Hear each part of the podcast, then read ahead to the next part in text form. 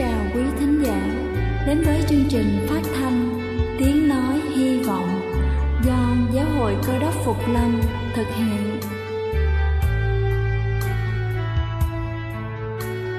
Kính thưa quý vị, Đức Chúa Giêsu trước khi Ngài về trời đã ban cho các môn đệ của Ngài một điều răn mới, đó là họ phải yêu thương nhau như chính tình yêu mà Ngài đã dành cho họ Quả thật vậy thưa quý vị, tình yêu thương là một món quà vô giá mà Chúa đã ban cho nhân loại và đó cũng là thông điệp mà chúng tôi muốn gửi đến toàn thể quý vị. Nếu quý vị muốn tìm hiểu thêm về chương trình, về niềm tin hoặc muốn nghiên cứu về lời Chúa, xin quý vị gửi thư về chương trình phát thanh Tiếng Nói Hy Vọng, địa chỉ 224 Văn Đăng Lưu, phường 3, quận Phú Nhuận, thành phố Hồ Chí Minh hoặc gửi email cho chúng tôi theo địa chỉ tiếng nói hy vọng amos@gmail.com Ngoài ra, quý vị cũng có thể liên lạc với bất kỳ hội thánh cơ đốc Phục Lâm tại địa phương gần nhất. Xin chân thành cảm ơn và kính mời quý vị lắng nghe chương trình hôm nay.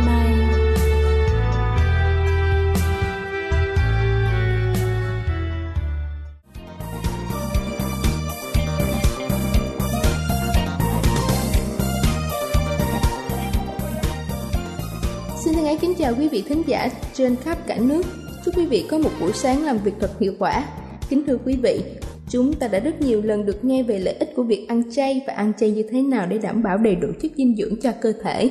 Thế nhưng, việc chuyển từ chế độ ăn thịt qua chế độ ăn chay là một trong những bước vô cùng khó khăn và cần nhiều sự thận trọng. Và sau đây là những lưu ý cho người có quyết định chuyển sang chế độ ăn chay hoặc là đang ăn chay các chuyên gia khuyến cáo chúng ta chỉ nên chuyển qua chế độ ăn chay khi thực sự hiểu biết để tránh những suy nghĩ tiêu cực tác động lên sức khỏe của chúng ta. Chúng ta cần chuẩn bị tâm lý cho những người ăn chay cùng và lường trước cách xử lý các tình huống gặp phải khi đi dự tiệc và đi công tác. Chúng ta cần có một kế hoạch ăn chay nghiêm túc, hợp lý và khoa học chứ không phải sẵn gì ăn đó. Chúng ta nên chuyển qua chế độ ăn của mình một cách từ từ, giảm thịt dần dần và có thể tiến đến ăn chay trường, có thể bắt đầu bằng bữa sáng không thịt, rồi bữa trưa không thịt và đến buổi tối không thịt. Nếu không lựa chọn ăn chay trường, chúng ta có thể ăn chu kỳ, tùy điều kiện mỗi người, mỗi gia đình. Một số nghiên cứu trên thế giới chỉ ra rằng người ăn chay có hàm lượng sắt, dự trữ và vitamin B12 có thể thấp hơn những người không ăn chay. Tuy nhiên, có một cuộc khảo sát trong số những người ăn chay thuần cho biết tình trạng thiếu chất sắt không nhiều hơn so với những người không ăn chay. Do vậy, người ăn chay không nên quá lo lắng về vấn đề này. Chúng ta nên lưu ý đến những thực phẩm có nhiều sắt B12 trong khẩu phần ăn hoặc là sử dụng các sản phẩm có bổ sung các chất này. Chúng ta cần lưu ý đến việc hấp thu sắt có liên quan đến vitamin C khi nấu ăn, sự kết hợp vật liệu nấu là điều hết sức quan trọng. Chúng ta cũng lưu ý đến các vấn đề về hóa chất, bảo quản thực vật và nấm mốc trong các loại hạt. Có thể hạn chế bằng cách lựa mua nguồn thực phẩm sạch, có thể tự trồng các loại rau, củ nếu có điều kiện, mùa nào dùng thức đó, không nên lựa mua những thực phẩm trái mùa hoặc là quá to, quá bất thường. Ngâm kỹ thực phẩm trước khi nấu với những loại hạt như là đậu đổ, rất nên phơi dưới ánh nắng nhiều lần trước khi bảo quản trong ngăn mát của tủ lạnh hoặc là sử dụng. Như vậy, nếu có thể giảm thịt và từ từ chuyển sang chế độ ăn chay thì rất tuyệt vời. Và dù chúng ta không thể giảm ăn thịt, không muốn giảm thịt và vẫn giữ cách ăn uống của mình thì cũng không nên phản đối hay phê phán hay có sự lo lắng cho những người ăn chay. Nếu không thể ủng hộ họ thì cũng không nên đưa ra những nhận định thiếu cơ sở khoa học làm cản trở việc ăn chay của họ. Còn những đóng góp mang tính chất xây dựng để chế độ ăn chay của họ trở nên tốt hơn, hợp lý hơn mà có căn cứ thì rất được hoan nghênh. Là chương trình phát thanh Tiếng Nói Hy Vọng do Giáo hội Cơ đốc Phục Lâm thực hiện. Nếu quý vị muốn tìm hiểu về chương trình hay muốn nghiên cứu thêm về lời Chúa, xin quý vị gửi thư về chương trình phát thanh Tiếng Nói Hy Vọng, địa chỉ 224 Phan Đăng Lưu, phường 3, quận Phú Nhuận, thành phố Hồ Chí Minh hoặc gửi email cho chúng tôi theo địa chỉ tiếng nói hy vọng amocgmail.com. Ngoài ra, quý vị cũng có thể liên lạc với bất kỳ hội thánh cơ đốc phục lâm tại địa phương gần nhất. Xin chân thành cảm ơn và kính mời quý vị tiếp tục lắng nghe chương trình hôm nay.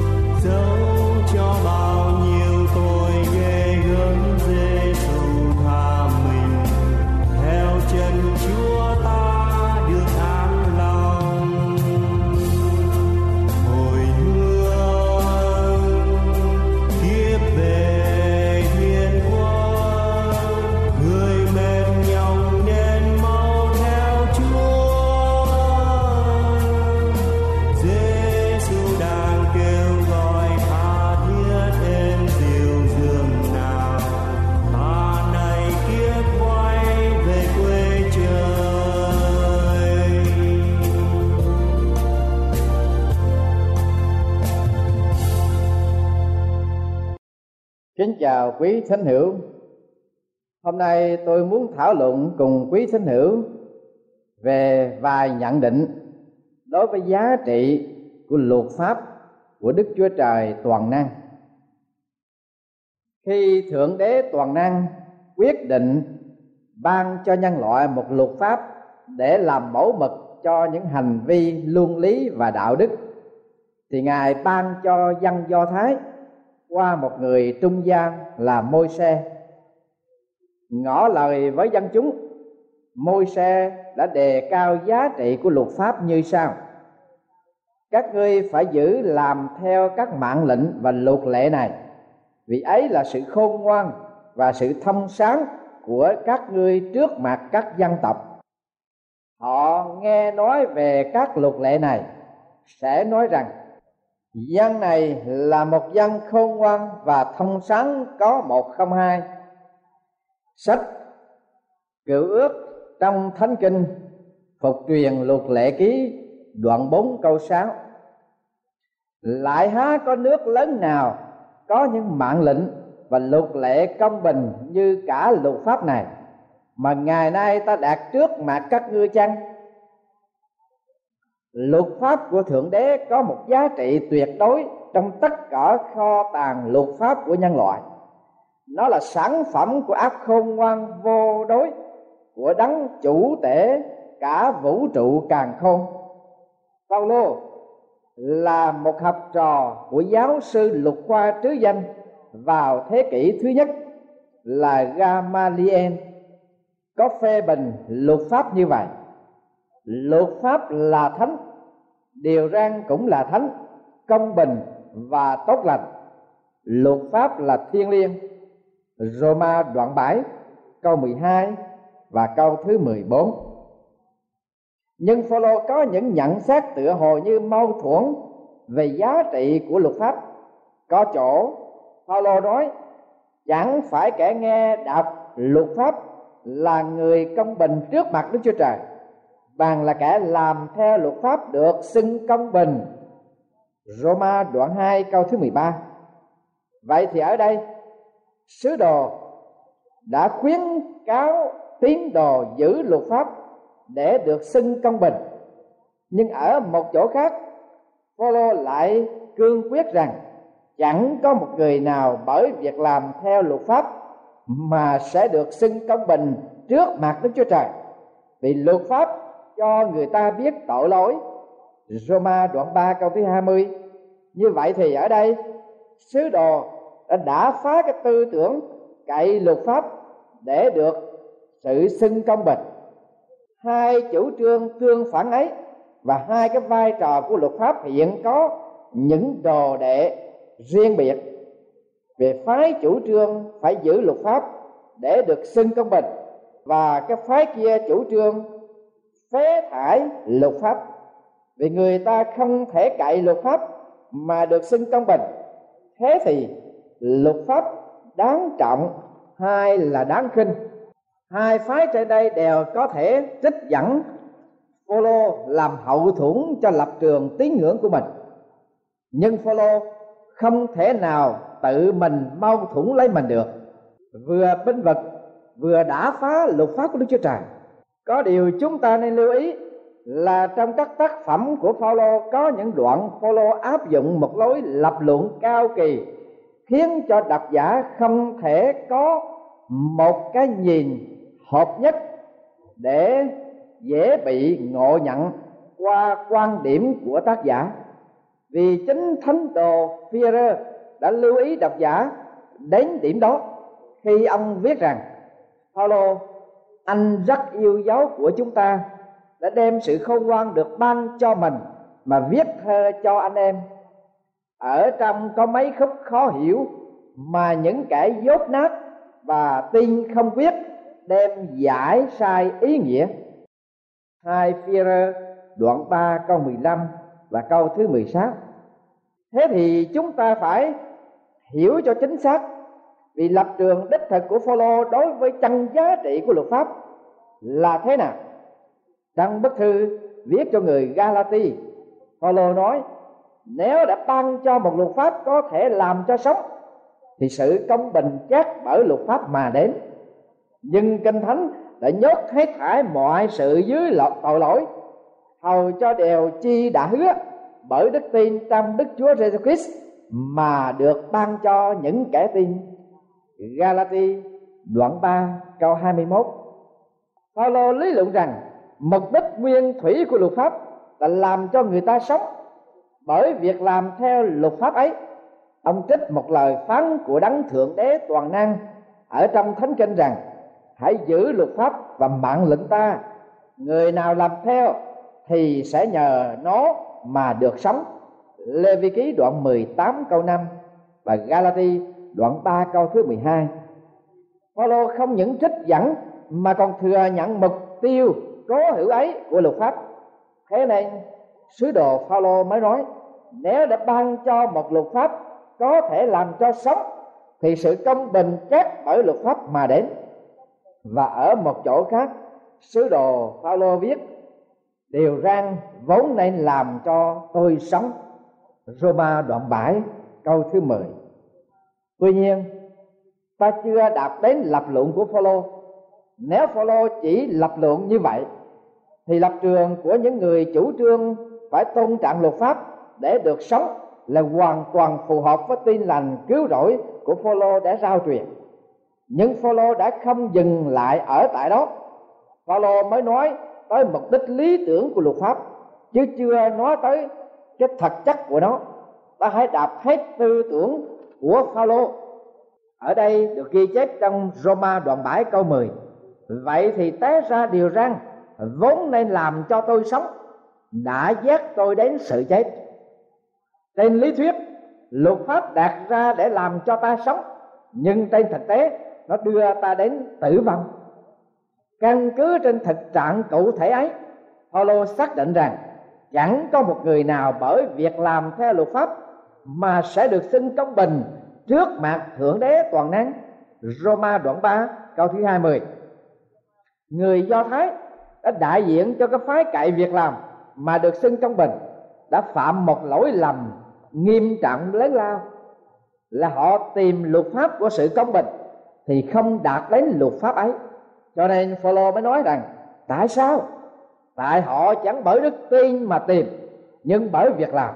Roma đoạn 9 câu 31 câu 32 đối với Phaolô thì không phải thế. Tuy sanh ra là người Do Thái, lại là một người Do Thái thuộc phe Pharisee nghĩa là phe mà kể về sự công bình của luật pháp thì không chỗ nào trách được. Nhưng Phaolô đã tin Đức Chúa Jesus Christ để được xưng công bình bởi đức tin trong Đấng Christ chớ chẳng phải bởi các việc làm theo luật pháp. Trích đúng nguyên văn của Phaolô trong Galati đoạn 2 câu thứ 16 nhưng ta thử hỏi Phaolô, tại sao điều răn vốn nên làm cho sống lại dắt đến sự chết? Phaolô lý luận rằng, luật pháp há là tội lỗi sao? Chẳng hề như vậy. Nhưng tôi chỉ bởi luật pháp mà biết tội lỗi. Vì nếu luật pháp không nói, người cho tham lam thì làm sao tôi biết được sự tham lam? Phaolô ý muốn nói gì đây? Đại ý của sứ đồ, muốn nói ở đây là điều răn vốn nên làm cho sống, mà không làm cho một ai sống được.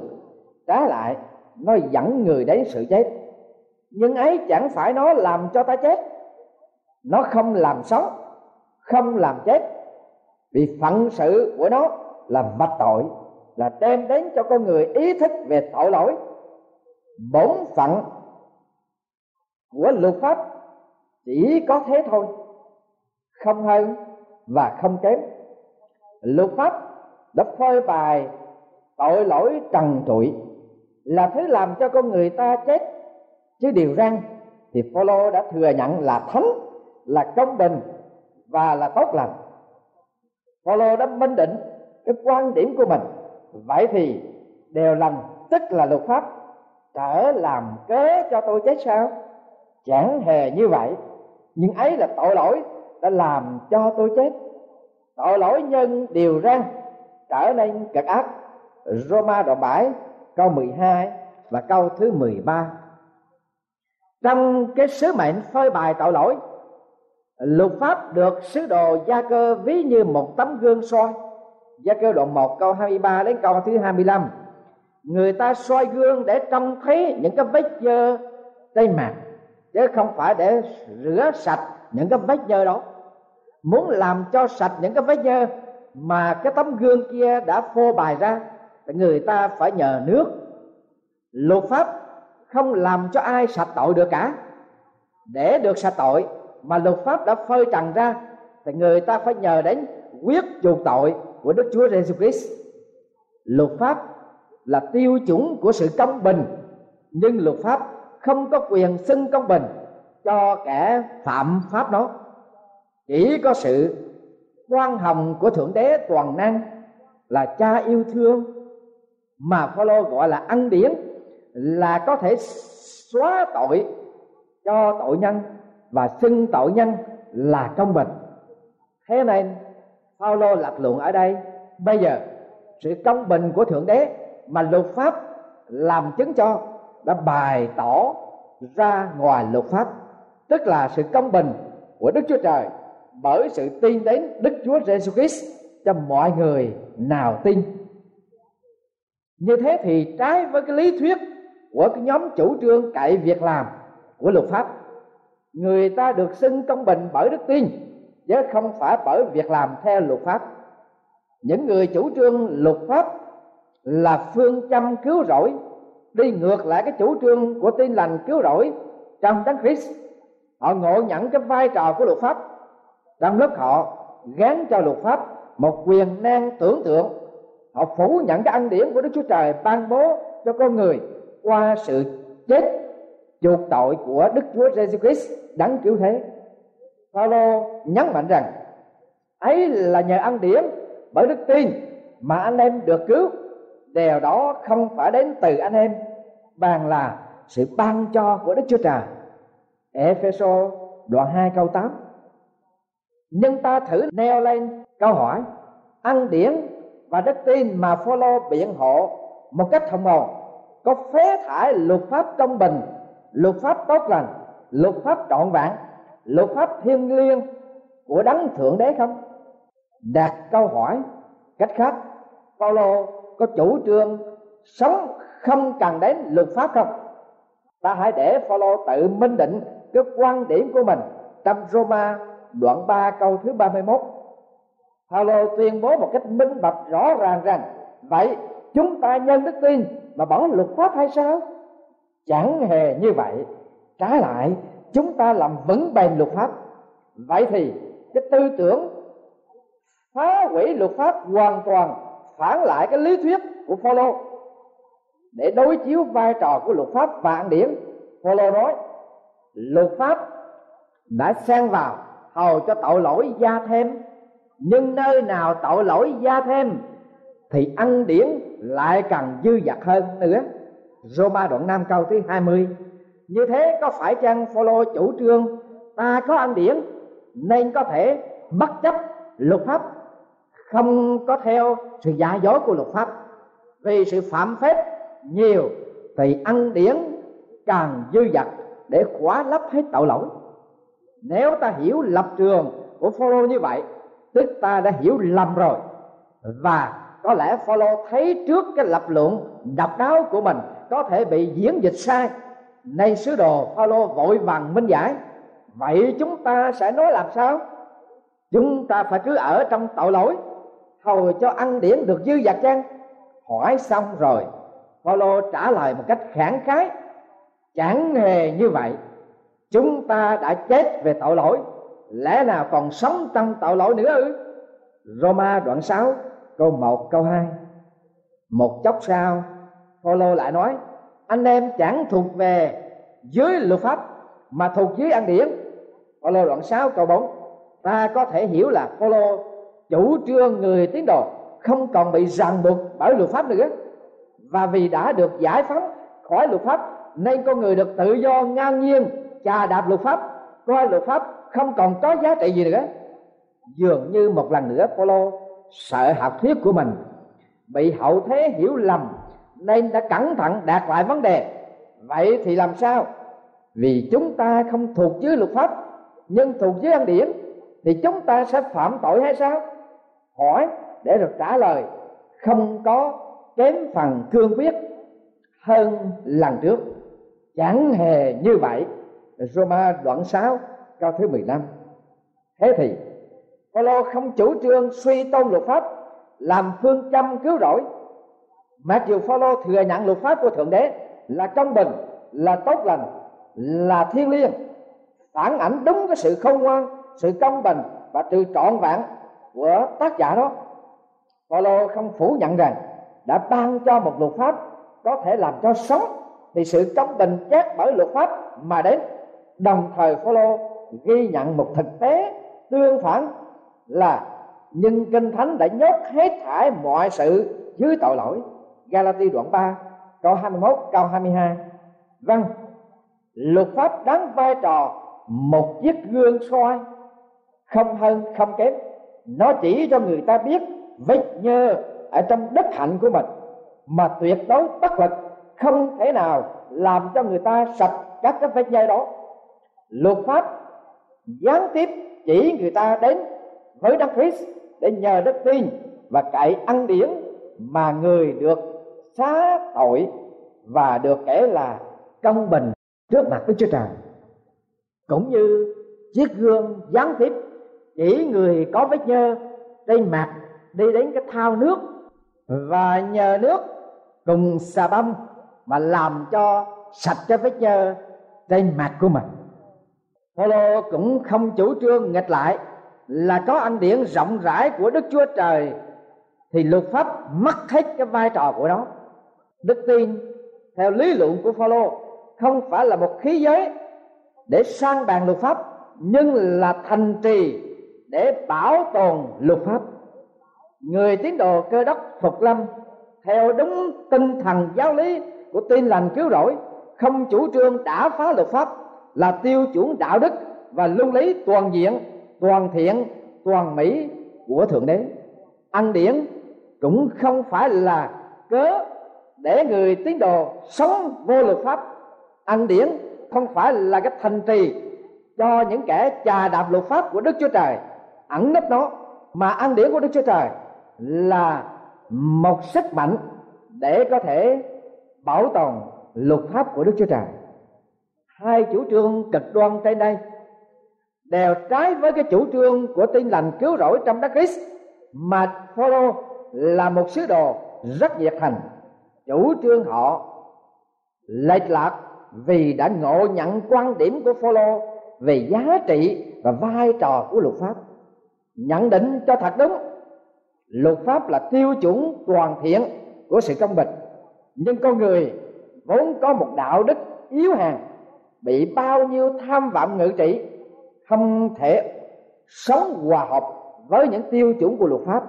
Tuy nhiên, con người không vì thế mà tuyệt vọng, vì hiện nay chẳng còn có sự đoán phạt nào cho những kẻ ở trong Đức Chúa Jesus Christ. Vì luật pháp của Thánh Linh, sự sống đã nhờ Đức Chúa Jesus Christ buông tha tội lỗi của luật pháp của tội lỗi và sự chết. Vì đều chi luật pháp không làm nổi, tại xác thịt làm cho thuộc luật pháp ra yếu đuối, thì Đức Chúa Trời đã làm rồi.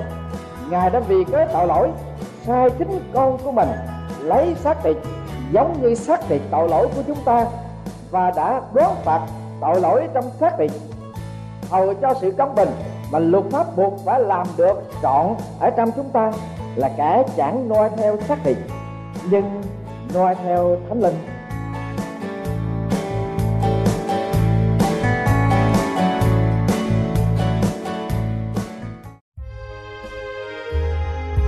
Đây là chương trình phát thanh Tiếng Nói Hy Vọng do Giáo hội Cơ đốc Phục Lâm thực hiện.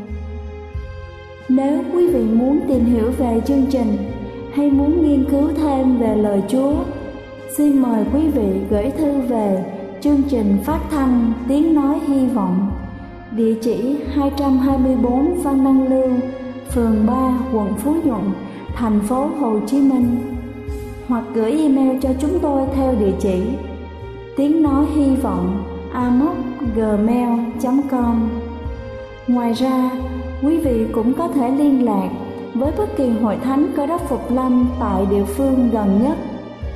Xin chân thành cảm ơn và hẹn gặp lại quý vị trong chương trình lần sau.